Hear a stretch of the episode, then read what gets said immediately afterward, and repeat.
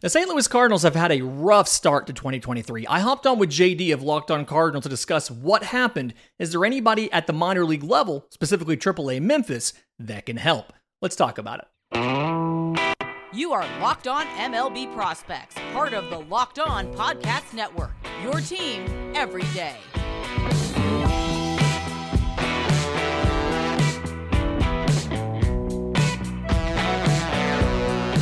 Yes, welcome on in to Locked On MLB Prospects, your home for all things minor league baseball. I'm your host, Lindsey Crosby, freelance baseball writer and podcaster. Thank you for making this your first listen. Every single day, we're proudly part of the Locked On Podcast Network, where it's your team every day. And today's episode is made possible by our friends at GameTime. Download the GameTime app, use promo code LOCKEDONMLB for $20 off your first purchase. Last-minute tickets, lowest price, guaranteed. As I said in the open, it's been a rough start of the season for the St. Louis Cardinals. I hopped on with JD. We went into some of the pitching options and some of the hitting options in AAA Memphis, who we could see at the big league level and who did not have a spot because of the current configuration of the AAA roster. Really interesting kind of how their prospects are blocked and how their depth isn't as useful because of the distribution of those prospects across positions and what's at the big league level. Really fun conversation. Y'all enjoy it. We want to thank those of you who make Locked On Cardinals and Locked On MLB Prospects your first listen every day. We are free and available wherever you get your podcasts. Find us on iTunes, Spotify, Google Podcasts. We're all over the place, including YouTube. Like, subscribe, and comment. That way you can interact with us. Be sure to hit the notification button so you know when new episodes are posted. So the St. Louis Cardinals have been one of the biggest surprises in baseball this year, but for all of the wrong reasons. They have one of the worst records in the league. They can't seem to hit. They can't seem to pitch or field all that well either. And fans are pretty much freaking out. And when things go bad at the major league level, we start looking at how things are going down in the minor leagues to see if perhaps there's anything coming up through the system that might be able to help turn things around. And to do that today, we've got Locked On MLB Prospects host Lindsey Crosby joining us to hopefully give us some good news on what's happening in this organization. Hello, Lindsey. How are you doing? Fans are right now. And I think that's just because with 120 minor league teams, there's always somebody who's winning. So I'm not as concerned about it. But I have been paying a lot of attention to this Cardinals team and been as surprised as everybody else has about what's going on. So I'm excited to do this one today. Yeah. There's plenty of places we could start because there's been a lot of problems at the major league level, but let's go with the pitching because that's what people are most upset about.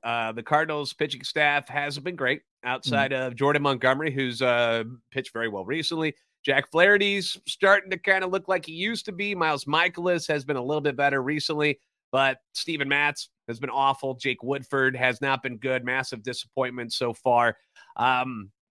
What down on the farm do Cardinals fans have to look forward to as far as prospects who might be able to help them this year, Lindsey? So the everydayers will remember me talking about this guy because I've done it a couple times now, but I think that some of the improvements we've seen this year from Matthew Liberatore means that he could have a better result in MLB this year than he has in the past. I know the stats haven't always been great. He had a ERA of almost 6 in his 7 starts last year. But so far this year in Memphis, 6 starts, 3-1 record, 2.14 ERA in 33 2/3 innings. But the big thing to me that's been different, what I've noticed is he's got 45 strikeouts. So it's 12 strikeouts per 9. His previous high in AAA was 9 strikeouts per 9, so barely 1 per inning. And I think some of this goes back to when you look at what he's able to do with the fastball. His velocity is up on the fastball. He's added about 1.5 miles per hour on the fastball from last year. So now it solidly averages 95. He's touched 97, 98 with it. And this is the 4-seamer, obviously, but I think that's the big issue. When you go back and you look at his starts last year in MLB and what didn't work, it was the fastball. He gave up a 351 batting average on the fastball with a 649 slugging. And so the fact that he's able to get more swings and misses on that fastball than he used to be able to, combined with the fact that the curveball still looks very good, has has a little bit more than 16 inches of drop.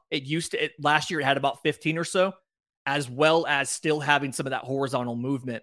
I think the fastball curveball combination gives him a chance to have a better ERA than he had last year and to provide better innings, definitely than what Steven Matz or Woodford could give you right now.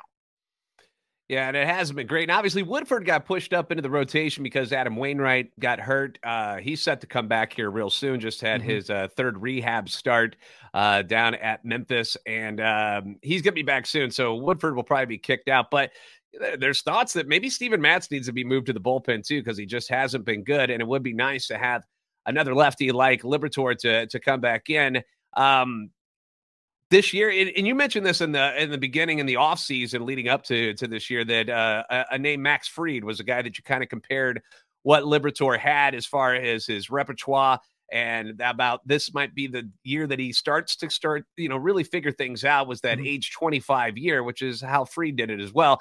We didn't want to give people false hope that, hey, he's the next Max Fried, get ready. But there are similarities there that should have you excited. Yeah, the two-seamer has been a better weapon for him last year than it's been in the past. Something, again, you have the four-seam fastball with that better lefty velocity running up to 97 or so. You have the big drop on the curveball. You have the two-seamer to help induce ground balls. He does have a gyro slider as well that he kind of uses against lefties, which is a thing that Fried doesn't really throw. But Fried has a better changeup than Liberatore. It's a similar pitch mix. When I go back and I watch some of these Memphis games, I believe I watched Memphis versus Gwinnett.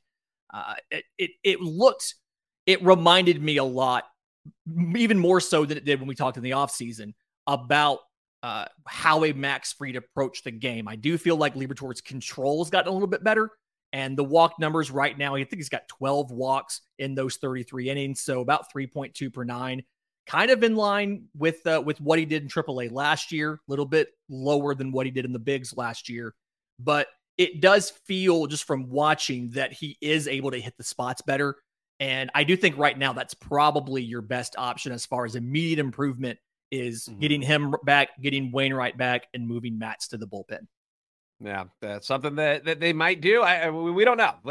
This this team tends to stick next to their veterans a little longer than most people would like. So we'll see if that's something that is an option moving forward. How about another first round pick? Let's talk about Michael McGreevy. How's he holding up so far this year? So he's got one start in Memphis. He got moved up from AA and looked very good in AA. 1.45 ERA across his three starts, 18 innings. So he's going about 6 innings a start. You like that? 16 strikeouts. So only 7.7 per nine in AA. But he walked one guy in those 18 innings. So you feel good about that. Didn't give up any home runs. I caught his game against Durham, his first start in Triple A.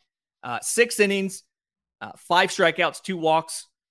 But he only got a 25% CSW, so called strikes plus whiffs. It's something where the sinker-slider combination has kind of always been his bread and butter. I feel like he's not missing enough bats with the fastball. And so it's something where I know that he's probably not going to get called up right now because he is just getting to AAA for the first time. But I feel like he needs a little bit more work on, yes, everything's geared around the slider, but he needs to do a little more work about making sure he keeps that fastball down, because when he leaves it up, that's when it gets crushed. We saw Durham hit him around a couple times. And so little bit of work there. I do see the promise. I do think the slider's gotten better than it was last year. They tunnel a little bit better as well. The big thing here is going to be, can he get better command of the changeup? That's going to be the third pitch, because the curveball and the slider, they don't blend together, but they have a similar visual picture for the batter. They come out of the same slot. They have the same type of movement. The curveball just does it more. And so if he can get the changeup, if he can command the changeup more reliably, I think he's going to be an option probably later in the year. I wouldn't call him up now, but I do think that he is getting better and he is going to be an option in the future, just based on that what he did in Springfield and that first start he did against Durham, which is a tough draw for anybody in their first start in AAA. One of the guys that people started to learn about at the end of last year, and especially in spring training, because before the season started, he was actually the Cardinals' number one pitching prospect ahead of Liberatore was Gordon Grisefo. And Gordon, we saw him at spring training. How's he been looking so far? And how are we looking on his path to the major leagues? Because people were pretty excited about him in the fall.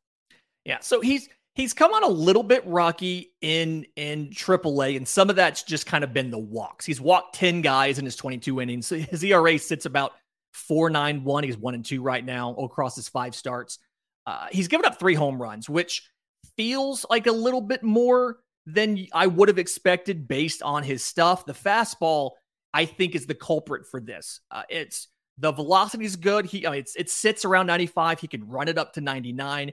The issue that I have, and you made a good comparison before we turned the mics on, it reminds me a lot of Hunter Green's fastball with the Reds when he came up last year. He's got great velocity, but it's pretty straight. It's pretty straight. It's pretty flat. And so because of that, it's solely a timing issue. It doesn't move from where you expect it to be. It is right where you expect it to be. As long as you can time it, you can hit it. That is something that can be fixed. We saw the Reds send down Hunter Green last year. When they brought him back up, he had more movement on that fastball. He had some ride to it. He had some life to it, and it made it miss bats a little better. But the fastball slider changeup combination, I think, is very good. I wish he could get the curveball a little better. That's the 4th pitch, but I think even that's a pretty good curveball. It's a vertical breaking curveball, which I love that. And so 4-pitch mix. The command is really good. I just want the fastball to move a little better. He has a higher ceiling to me now than he did when I looked at him last year, simply because of, 1, the improved velocity, but then 2, how the secondaries, he gets decent deception on all of them. And so he legitimately has 4 options that are going to do different movements. It's just a question of the main one that you throw the most, the fastball, you've got to make it move a little more. Yeah, because when you get up to the major league level, I don't care if you're throwing 103. If it's straight as an arrow, they're going to hit it. That's just exactly the way it is. That's how good these guys are. So having some sort of ride on the fastball or some cut, just something to make it move just a little bit, it can make all the difference when it comes to how these pitchers get hit up at the big leagues. How about Connor Thomas? A lot of people fell in love with him during the Arizona Fall League, where he was the pitcher of the year. We saw him at spring training. How's he looking so far? So he's struggled a bit in Memphis, and a big part of that is just the swing and miss stuff. He's not necessarily missing a ton of bats. So 5.33 ERA in 27 innings, 3-1 record. Really interesting, kind of how the run supports worked out for these guys. Yeah. But only 20 strikeouts, so about 6.7 per 9. It's something where the fastball velocity is just not there. He's your definition of that pitchability lefty. He has a bunch of pitches. None of them are necessarily amazing, right? I would say the slider's probably only one that has that is close to being above average. But when he can mix them in really well, and when he can sequence really well, which he's been good at doing historically, that's when he's able to keep the ERA down, keep the runs off the board, because he's got the 4-seamer, the 2-seamer, the changeup, the cutter to go along with the slider. It's just he doesn't miss a ton of bats, and so if he's off, he's going to get rocked. And I still don't necessarily know if I think he's going to make it as a starting pitcher, or if he's going to end up being a swingman out of the bullpen, or a long relief kind of guy. If you could add 2 miles an hour velocity on that fastball, I'd feel a little bit better about him at least being a number 5. But right now, that's just kind of, it's one of those, I want to say I've seen that fastball 90, 91, maybe touching 93 on occasion. And it's just not enough velocity to be effective at the major league level as a starting pitcher. So probably not an option right away, as far as I got to call up and have good expectations for, but the tools are there. There's still multiple pitches. He's got good control. He sequences it well. Just make something a little bit better. All right. Well, there's a quick snapshot at what's going on pitching-wise with the team. We're going to focus on the hitters down in the minor leagues next. We'll be talking a little bit about Jordan Walker, who is now back down in the minor leagues. So stick around. We'll get to all that next here on Locked On Cardinals. Now, if buying tickets to your favorite event has been a stressful thing for you, stop making it that way. What you need to do is be a part of Game Time. It's the fast and easy way to buy tickets for all your sports, your music, your comedy, theater, anything that you're interested in that you actually have to buy a ticket to. Game Time makes things a lot easier for you with great deals on last-minute tickets and their best price guarantee, so you can stop stressing over the tickets and start getting excited for the fun you're about to have. You don't have to plan in advance because Game Time has deals on tickets right up to the day of the event, exclusive flash deals on tickets for all your favorite sporting events. Doesn't have to be just baseball. We're talking football, basketball, hockey, concerts, comedy, all of it. The Game Time guarantee means that you're always going to get the best price. And if you find tickets in the same section and same row for less, Game Time isn't going to let that slide. They're going to credit you 110% of the difference. Tickets then get sent right directly to your phone, so you never have to dig through the email trying to find where the heck those things went. They go right to your phone, and you just pull up the app, and they're sitting there waiting for you. So snag the tickets without the stress with Game Time. Just download the Game Time app, create an account, use the code LOCKEDONMLB. That's going to hook you up with $20 off on your first purchase, saving you money already. Terms apply. Again, create an account and redeem code LOCKEDONMLB for $20 off. Download Game Time today. Last-minute tickets, lowest price, guaranteed. We're also being presented by our new sponsor, SoRare, a revolutionary fantasy baseball game and marketplace that transforms fans into owners with officially licensed digital cards featuring players from across all 30 MLB teams. What's great about SoRare is, unlike other fantasy baseball platforms, the SoRare managers, you actually own your fantasy experience. You collect, you buy, you sell, and compete with player cards against global opponents to win epic rewards. And win or lose, you still get to keep your cards. They don't just vanish, and there's no cost to play. Plus, the more you win, the more you advance, collecting increasingly powerful cards and accessing next-level competitions and rewards. I haven't had the best of luck with SoRare so far because maybe I'm just a terrible SoRare manager. Lindsey, on the other hand, is a SoRare master, pulling gold cards and stuff these days. Lindsey, what's your secret, dude? Honestly, for me, it's been you're picking, a team of seven players, one corner infielder, one middle infielder. It's all about knowing the matchups, saying, okay, hey, Shohei Ohtani is going to be facing off against the Oakland A's. I'm going to make sure I have him in my lineup. Max Muncy has 4 games, whereas Spencer Steer only has 3. Let's make sure we get Max Muncy in the lineup and just kind of maximizing those matchups. As you play every single game, you'll get more cards, so you have more options to play in these different. And every time you use them in a competition, they earn bonus points so that the next time you play, they're even better. I had a top 20 finish last week out of 4,000 people in the game week. And so kind of exciting. It's a fun game. It really is. It's good when you win, just like most sports, And when you win, as Lindsey mentioned, you've got scarcity cards, game tickets, merchandise, signed jerseys, VIP experiences where you can meet MLB stars. These are things that you can win, and you don't have to pay for it. SoRare.com/LockedOn. That's spelled SORARE.com. Draft your team a free player card. Set your lineup. Start competing today to win those epic rewards. Again, that's SoRare.com/LockedOn to start playing today. For my everydayers out there, we want to thank you guys for making Locked On Cardinals your first listen every single day. Obviously, we'll have a recap of what happens tonight at Busch Stadium. We'll see if the Cardinals can get right because they've struggled. We mentioned the pitching at the beginning of the show, and hitting has also been a problem, something that we didn't see coming, really. We thought if there was one thing that you could really bank on when it came between hitting, starting pitching, and in the bullpen, the hitting was supposed to be fine. And it hasn't been. There's been issues galore up and down this lineup. So people are wondering, okay, is there anybody down in the minor leagues that might be able to spark this offense a little bit because they badly need it? One of the first names people want to talk about, Lindsey, is Masyn Winn. How has Masyn Winn started his career at the Triple A level? So there's been good and bad. Right now, 27 games, 224, 291, 319.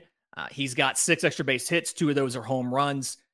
10 walks to 29 strikeouts.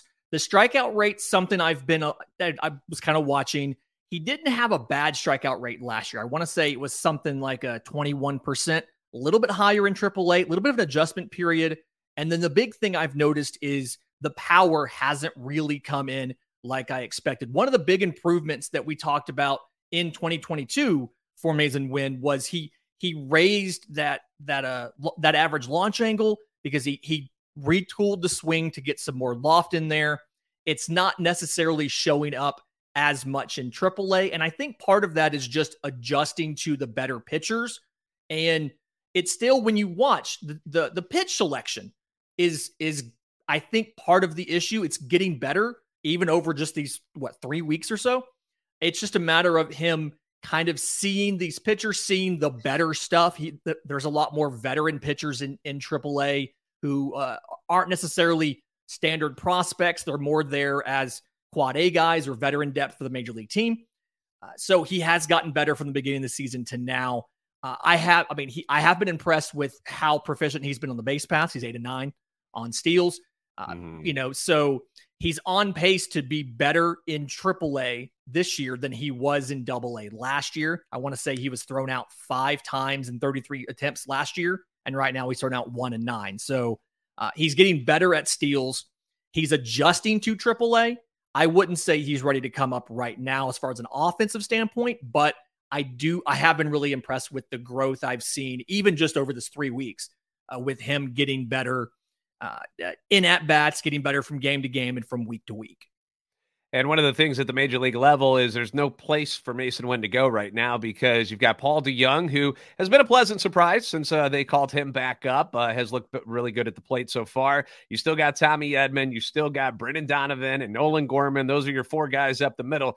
There's nowhere for Masyn Winn to go. So it's he's going to spend this year at AAA. I would be shocked if he's ever up before the very end of the season this year. I mean, it would have to take a trade or a couple of injuries or anything, for him to even sniff the major leagues this year. So that's not something that, the Cardinals are probably going to be utilizing. But a name that some people were surprised got sent down at the beginning of the year, Juan Yepez. Juan Yepez is a guy that can play both corner infield spots, can play both corner outfield spots. But again, log jam in the outfield, not a lot of places for him to go. With Gorman taking over the DH spot and doing so well there, really no need to bring him in there. So he's been down at AAA, but people have been wondering if he's somebody who could come up soon and maybe add a jolt to this offense. How has Juan Yepez been? Yeah, so 246, 317, 491. I'd love the batting average and on base to be a little bit better. I think last year in AAA, he was batting close to 280, 340. So a little bit of an adjustment there. I do think it's interesting that Taylor Motter got the call over him. That was a big thing to me. That kind of felt like it was more of a positional versatility thing, but that was telling that management doesn't necessarily think that he's ready, which is obviously kind of frustrating. Something where his best spot obviously would be DH, but like you said, Nolan Gorman's there right now. He could play a little bit of outfield at probably in a below average level, but there's a million outfielders already. The fact that you didn't have room to keep a defensively struggling Jordan Walker kind of is telling. And so like, that's the story of almost this entire AAA team is like everybody that you look at that would be an option. There's a guy at the major league level that you can't take them out. You can't, like as much as Nolan Arenado struggled, you can't take Nolan Arenado out to put Juan Yepez in, Goldschmidt. You're not going to bench the Cy Young winner, and Gorman's hitting at the DH. And so, how do you fit him in the lineup? I don't know. I think that he could help, but the decision to bring up Motter over him explains they don't see positionally where they can get him playtime. Yeah, and it's kind of put the Cardinals, like they're playing really shorthanded because there's nowhere to put Motter either, and you're not going to bring up somebody who needs at-bats to come sit on the very end of the bench and just rot. So that's why Motter was brought up instead of some of these guys. Now, talking about some of the players that, don't have a position but have actually been doing well at Memphis, we just have nowhere to put him on the major league level, is a guy by the name of Luken Baker, who fans got to watch in spring training, a massive man, but again, Paul Goldschmidt's your first baseman, so the only other spot you're going to put Luken Baker is at DH, and he's got some firepower down there at Memphis. I just don't know if they can bring him up because they have nowhere to play him, but he's been looking pretty good so far. Yeah, In that 26 games, 318, 450, 716. He's the only guy in Memphis with double-digit home runs. He's got 10 home runs, 1165 OPS. Struck out 27 times in 26 games, which would be concerning, but he's walked 21 times. So, I mean, he's doing just about everything offensively that he can do to help your team. The issue you have is, like you said, you can't play him at first with Goldschmidt there. And I mean, he is well below average defensively at first base. Like, his options are first base and DH, and that's it. And even at first base, you're sacrificing defense to have him. So 6'4", 265, he's pretty much confined to solely DH. And unless you find a place to put Nolan Gorman in the field, which we saw last year, what that can do to your defense and some of the trade-offs you have to make, you're in a scenario where there's really no place to put Baker in your major league roster. It's another scenario where, like, what do you do? I mean, I guess you can make trades with some of these guys, whether you want to move some offensive pieces, maybe you want to move an outfielder at the major league level. I don't quite know what you do, but you've got the pieces you have in Memphis that are working right now. There's not a place for them at the big league level. And then the pieces that aren't working in Memphis are some of the pitchers that aren't quite ready. The only real obvious change to make, to me, feels like Matthew Liberatore into the rotation. Other than that, it's kind of tough to figure out where can we fit these guys in the lineup since Nolan Gorman's hitting so well. And my fantasy team does appreciate that, by the way. Yeah, he's been outstanding to watch. His new approach to the plate, he's not striking out as much. He's not chasing that high fastball. It's been great. He's been one of the few bright spots on this team so far. Coming up here in just a moment, we're going to talk a little bit about Jordan Walker after he got sent down, what he's been doing. And I also want to bring up a guy that led the minor leagues in home runs last year, Moises Gomez. Kind of a slow start for him. Was he a flash in the pan? We'll get to the bottom of it here next on Locked On Cardinals. This show is sponsored by BetterHelp. Getting to know yourself can be a lifelong process, especially because we're always growing and changing. You know, you're not the same person you were in high school as you were in college. And then after college is over, you're not that same person anymore.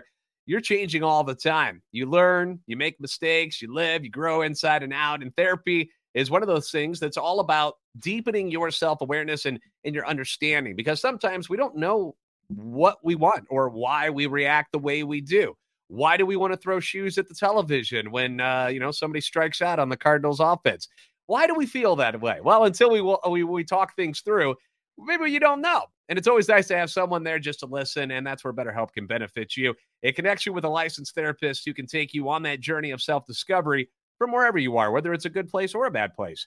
If you're thinking of starting therapy, give BetterHelp a try. It's entirely online. It's designed to be convenient. It's designed to be flexible, and it's suited to your schedule, which is one of the tough things about trying to find somebody to talk to, is because people are busy. But BetterHelp, very flexible for you, and you can discover your potential with BetterHelp. Just visit them at BetterHelp.com/LockedOnMLB today to get 10% off your first month. That's BetterHelp, HELP.com/LockedOnMLB.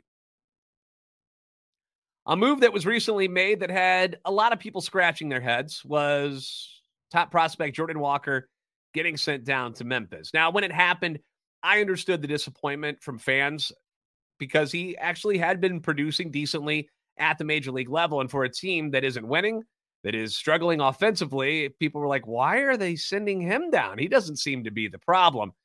The problem with Jordan Walker being on the major league level is that you had four guys that were getting more at-bats than him, and he was getting squeezed out of the lineup. There was no way for him to go, and he was hitting a lot of ground balls. That seemed to be a problem. They want him to get more lift. They want him to utilize that big 6'6", 245-pound frame to be launching balls off the wall, not hitting ground balls that find a hole on the infield. So they sent him down to Memphis, and they bring Taylor Motter up, which Lindsey and I just spoke a few moments ago about how that was more of a flexibility role where Motter can play multiple positions, where other guys that like Luken Baker, if you were going to bring him up, you can only go one spot. So that's why Motter got brought up instead. But Jordan Walker goes down to Memphis. How has he looked so far, Lindsey, since playing in AAA for the first time, mind you? People forget that he never went past AA last year. Yeah, I mean, right now, the batting average isn't great. It's a small sample size. He's played in four games. I think he has 3 hits in those 4 games, does have a home run. But the big thing to me is you're working on the launch angle. He's got to get balls in the air, and you see superstar players go through this from time to time. Ronald Acuna Jr. right now is hitting over half his balls on the ground. And so the conversation going into the season for him was he's a 40-40 type season guy, and he's behind pace on home runs because he's hitting balls on the ground. That's something that can be fixed with more experience, especially with seeing how they adjust to you and they're throwing you a lot of break and knowing when you can go down and get one and lift it. The bigger thing to me when I've watched Jordan Walker has been the defense, honestly. He's not been charged with an error, but when you watch him out there, he's not doing very well defensively. And if you think about it, he's not really played. I mean, you mentioned it. He's barely been above, like this is his first time being above AA, is being in the bigs. And he's played a grand total of 29 games in the outfield before this season.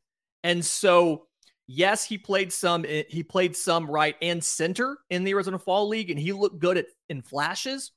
But when he's been facing top hitters and some of what they can do as far as backspinning the ball or just crushing the crap out of it, he hasn't necessarily had the best reads and reactions off of the ball. The routes have been okay, but it's just the initial read of where the ball is going and the first step to get to that ball have not been crisp. So I think at the moment, defensively, he's not one of your four best outfielders. And so if he's not able to consistently put the ball in the air and give you what you need him to do from a power and a hitting standpoint, I understand the decision to move him down to Triple A, let him spend some time there. Now, my fantasy team doesn't love it. I drafted him in redraft thinking he was going to kill it this year. And I think I took him first in our Rookie of the Year draft. But it's just, I get it. He's already done a little bit of work in the minors as far as trying to fix that launch angle and getting more experience defensively. I think you'll see him up sometime this year. I don't know if it's going to take a trade, an injury, a slump, what it's going to take, but I do think you'll see him eventually. The prospect pedigree is still there. We haven't downgraded him because he didn't look great in the outfield. We still see him as a top 25 prospect in baseball. Yeah. And the thing is like when a 20-year-old should not be working on things at the major league level. Again, he's a young player, bright future. Everybody's excited about him. He wasn't demoted because he stinks. That's not what this was.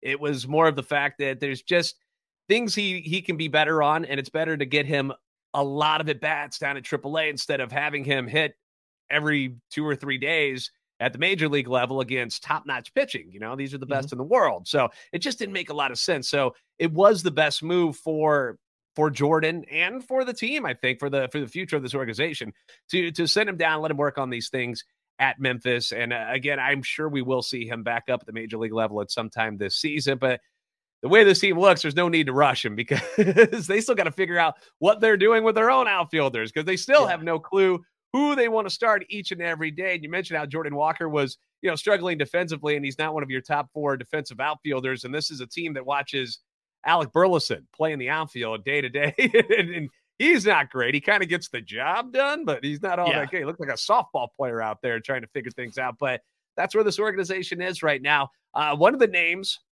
that people were excited to see, could he do it for 2 years in a row, was Moises Gomez, outfielder, led the minor leagues in home runs last year, was just smashing the ball all over the place at AA. Goes up to AAA, does the same thing. And people are wondering, like, did we find a little diamond in the rough here? Saw him in spring training, no home runs. People got concerned. He's now down in the minor leagues. Things haven't got much better, have they, Lindsey? 220, 263, 330 in 23 games. He's got one home run, 7 extra base hits. And we've seen some of the issues crop back up from his 2021 season. So he was reminder for everybody, he was with the Rays and they released him. I mean, it wasn't like, they said, we're done. And so it was a lot of strikeouts. We saw the strikeouts continue last year, but he was able to get the ball in the air enough to make up for it. He had a 705 slugging in AA Springfield. He had a 541 in Memphis. He did strike out 174 times. So even in the strikeout rate was still up. This year, the strikeout rates come down at 27 strikeouts in 23 games. but the power production's not there, and the contact has backed up a little bit. Again, 220 batting average, 263 on base. So need to see him walk a little bit more, need to see him just get better quality contact. And from there, if that all of that happens, then you have the question of, okay, well, then now where do we put him defensively? Is it something where he could be a right fielder? He could be a DH. So even when you do get that figured out, it's still another situation of, well, where do we play him at that point? Because we have so many other options. It really feels like there's going to be a couple of these guys get moved at some point for pitching. I don't know if it's going to be off the minor league roster, off the major league roster, a combination of both.